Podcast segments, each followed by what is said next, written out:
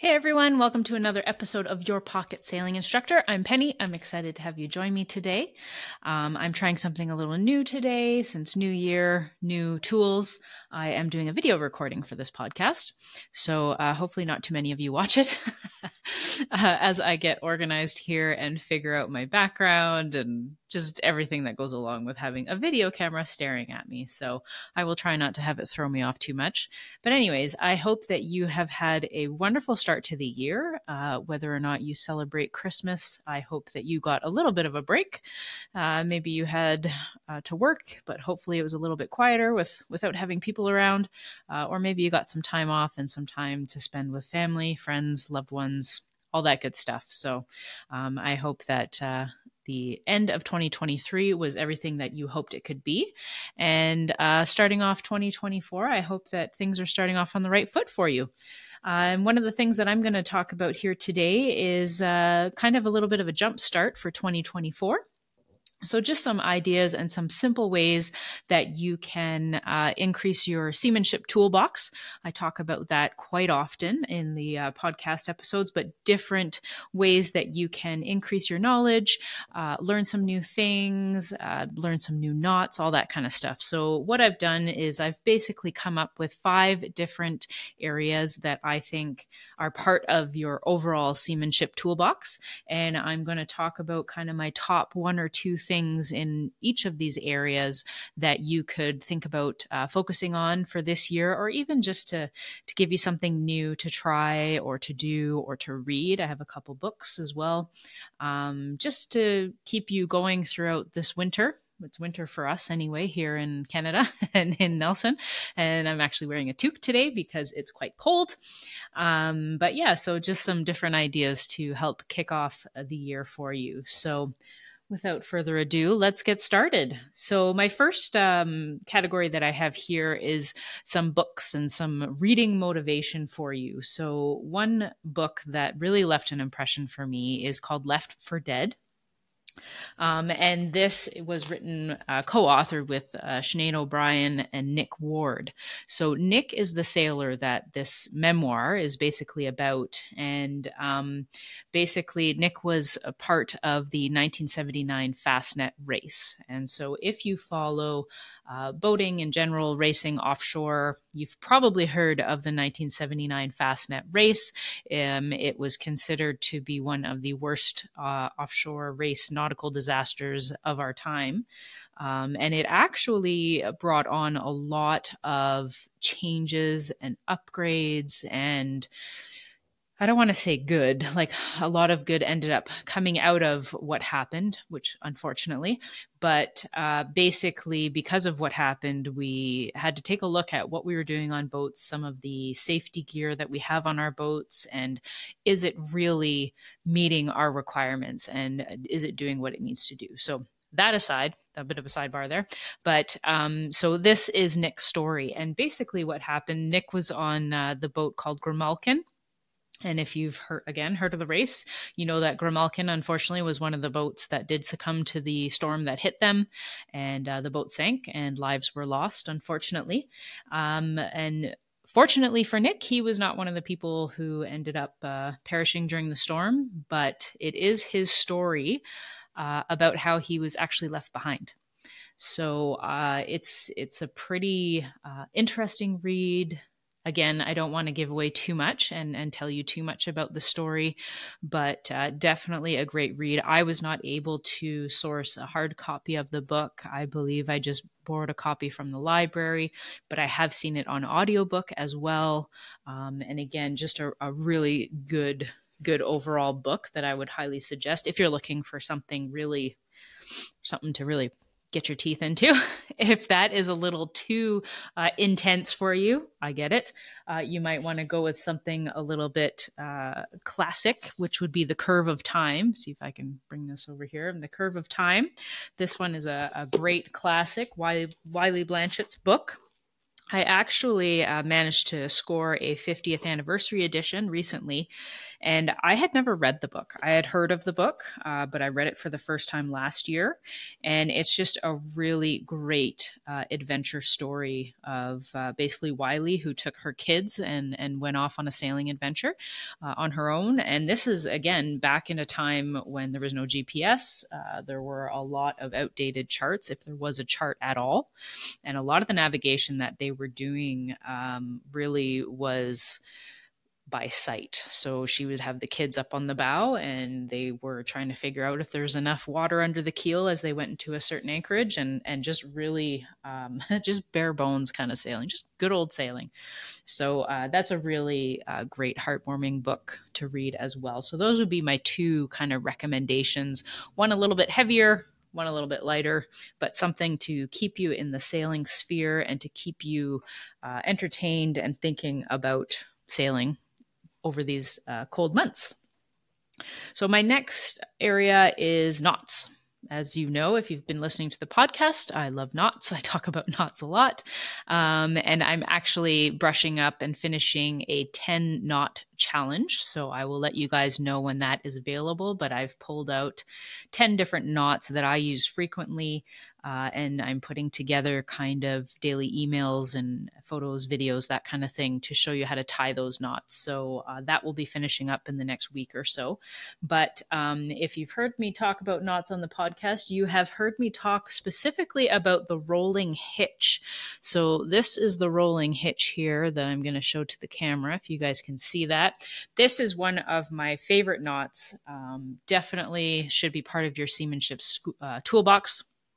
It is a knot that is quick to tie, uh, it's reliable, and the idea with the knot is that it will actually um, hold tension when you're trying to pull on it. So if I pull against this knot, I have this knot currently tied um, around a rope. So I have one rope tied around another rope, and when I pull on the rope that has the knot, um, it doesn't slide on the other line. So, this one I've talked about in previous episodes, specifically uh, how it has saved my butt with uh, having an override on your winch for your jib sheets. So, with your jib sheet, um, if somebody puts too many wraps or if something gets fouled in with the jib sheet when you are winching the line, uh, you might need to figure out a way to give yourself some slack so that you can untangle that winch. So, again, being a sailing school and an instructor and having new people on my boat a lot, sometimes this does happen. Not very often. I've only had to use this knot in an emergency twice, but it has definitely saved me from having to cut, basically, cut my uh, jib sheets, which would really not be great. I would rather keep those the way that they are uh, and continue using my jib sheets. So, the rolling hitch, definitely a great knot to know. As far as how to learn how to tie it, I have talked about a website called Animated Knots. So that one I would highly recommend.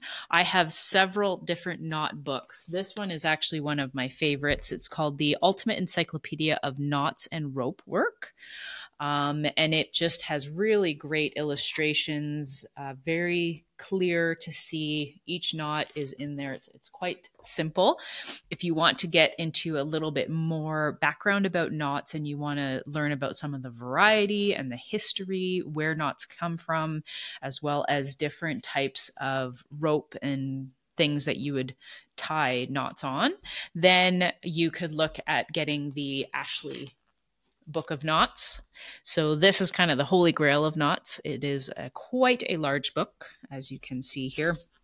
And uh, basically, what I have found is that each knot probably has a good oh my gosh, 20 to 30 variations in this book. So there are a lot of options and different ways that you could tie a particular knot.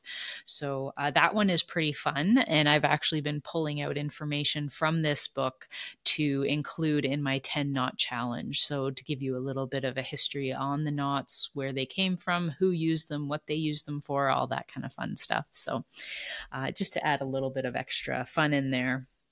So that would be my knot, my top knot for you to learn for 2024 is the rolling hitch. You will definitely not regret learning that knot. The next thing I have on here is a navigation uh, skill for you to master. Um, so, if you have not taken a navigation course yet, I would highly recommend a navigation course, basic navigation or coastal navigation, uh, even something that has a combination with um, GPS type navigation, because as we know, we all use Navionics and different GPS type systems now for our navigation, and we match those up with our charts. Um, but one of the things that I really think everybody needs to master is taking a fix and not only taking a fix, but plotting your fix quickly. So you should be able to take a fix on a stationary object. For instance, let's say you're passing a, a lighthouse, you would have your handheld compass, you would take your fix, you take that number, you go down below, and you plot your fix. I would say within a minute to two minutes of you taking that fix. So easy to say when you're in a classroom, or I should say, easy to do when you're in a classroom or in a um, a non-moving environment basically when you're not on a boat and you're practicing maybe at home or you're just playing around with your charts a little bit of a different story when you are out on the water and the boat is heeling. You might have spray. You might have crew that you have to work around as well. So there's been plenty of times where I have gone to take a fix on an object and I've gotten myself set up.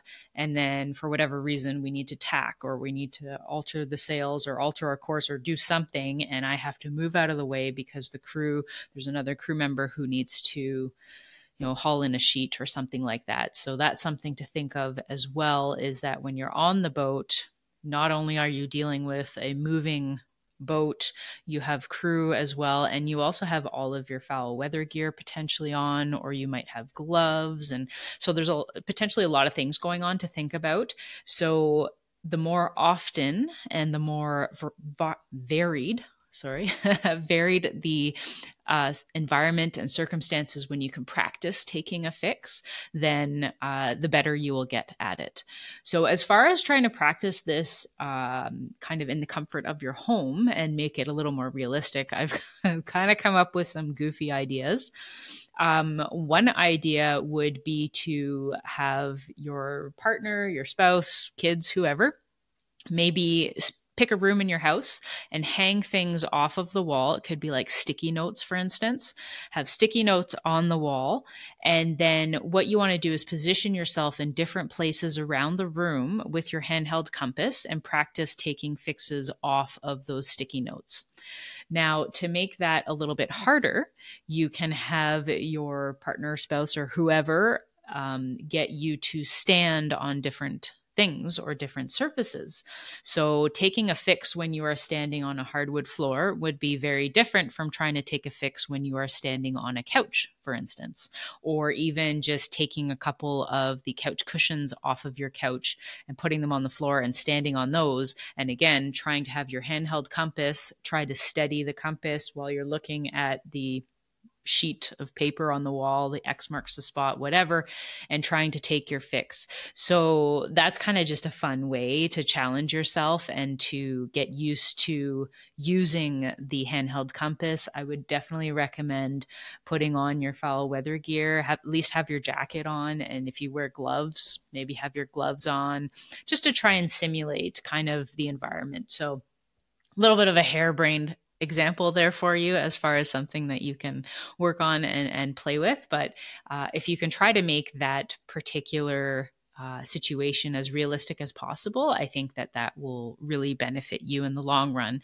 And being able, again, to plot a fix really quickly when you're on the boat is a really key uh, skill to have. Your skipper will definitely appreciate having somebody that can do that quickly. So, uh, moving along to my next category, I have here sail trim. So, sail trim is not um, something that you would think of being able to work on in the off season or uh, something to be reading about necessarily. It's probably more something that you want to physically do while you are on the boat.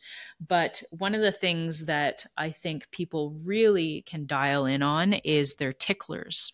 So, ticklers, I have mentioned previously, um, they are on, I'm going to talk specifically about the foresail. So, they are along the luff of the foresail, usually about a foot off of the luff. And you have one on the windward side and one on the leeward side of the sail you'll have a usually a red one on port and a green one on the starboard side of the sail so they're different colors as well.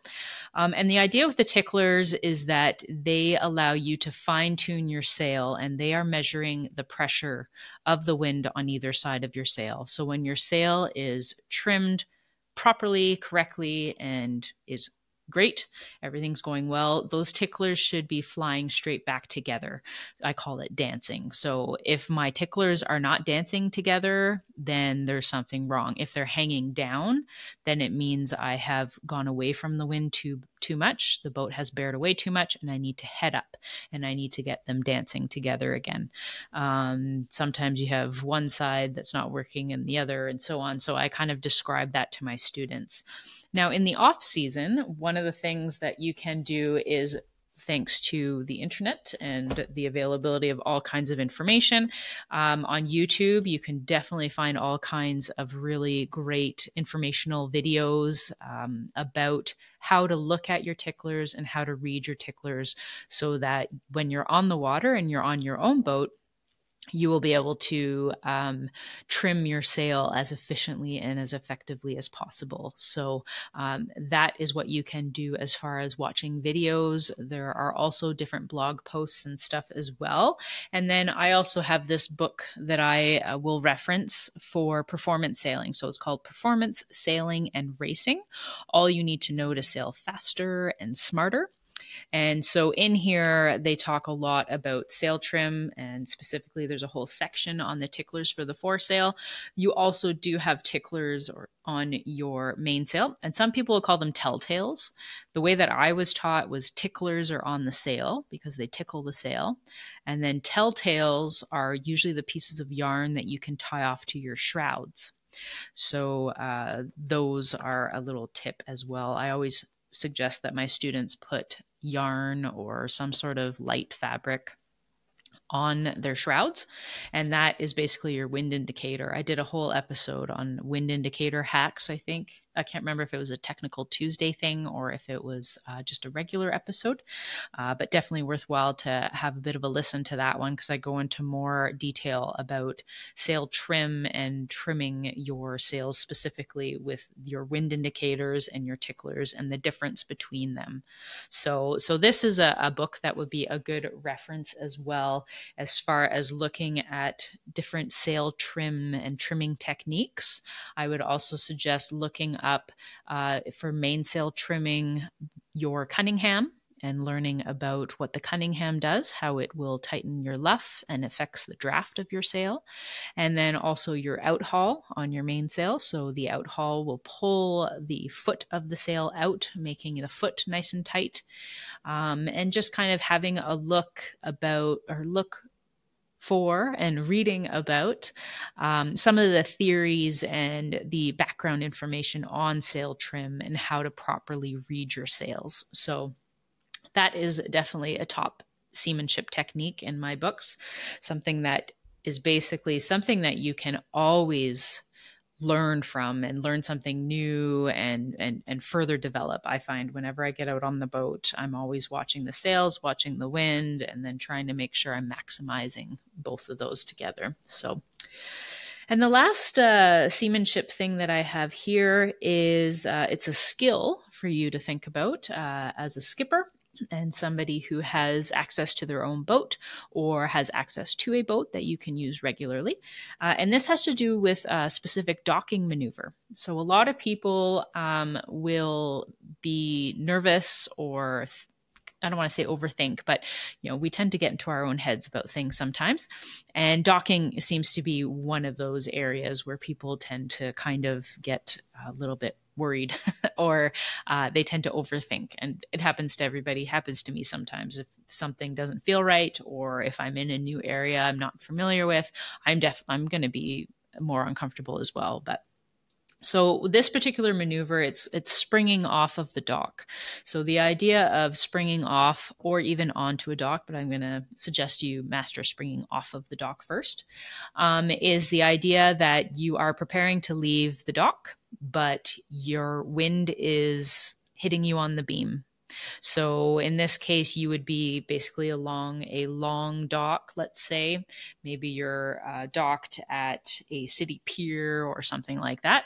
You might have a boat in front of you, you might have a boat behind you. So you basically have to figure out how to get your boat off of the dock while the wind is pushing you on the dock. And you only have basically your own boat length to do it.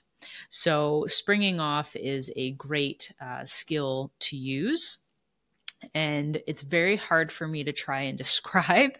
So I am going to put in the show notes some ideas, uh, some videos that I have found that other people have done, kind of describing the maneuver and um, basically how to properly execute the maneuver. But it is definitely something that you should add into your uh, seamanship toolbox. And I am going to do another episode on docking and on specific ways to get in and out of uh, certain areas and also talking a bit more about uh, close quarter maneuvering. Quite a few of you have asked me to talk a little bit more about that, and I will definitely uh, dig into that and do a bit more on that.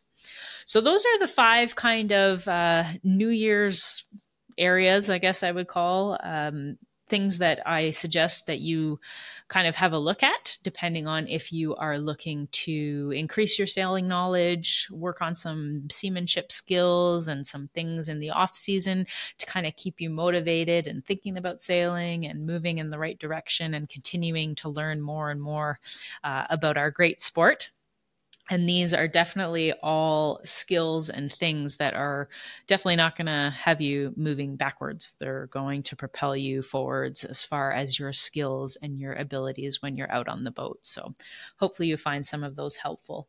And once again, thank you for tuning in. I hope that you enjoyed this episode. I hope that the video doesn't throw anybody off too much.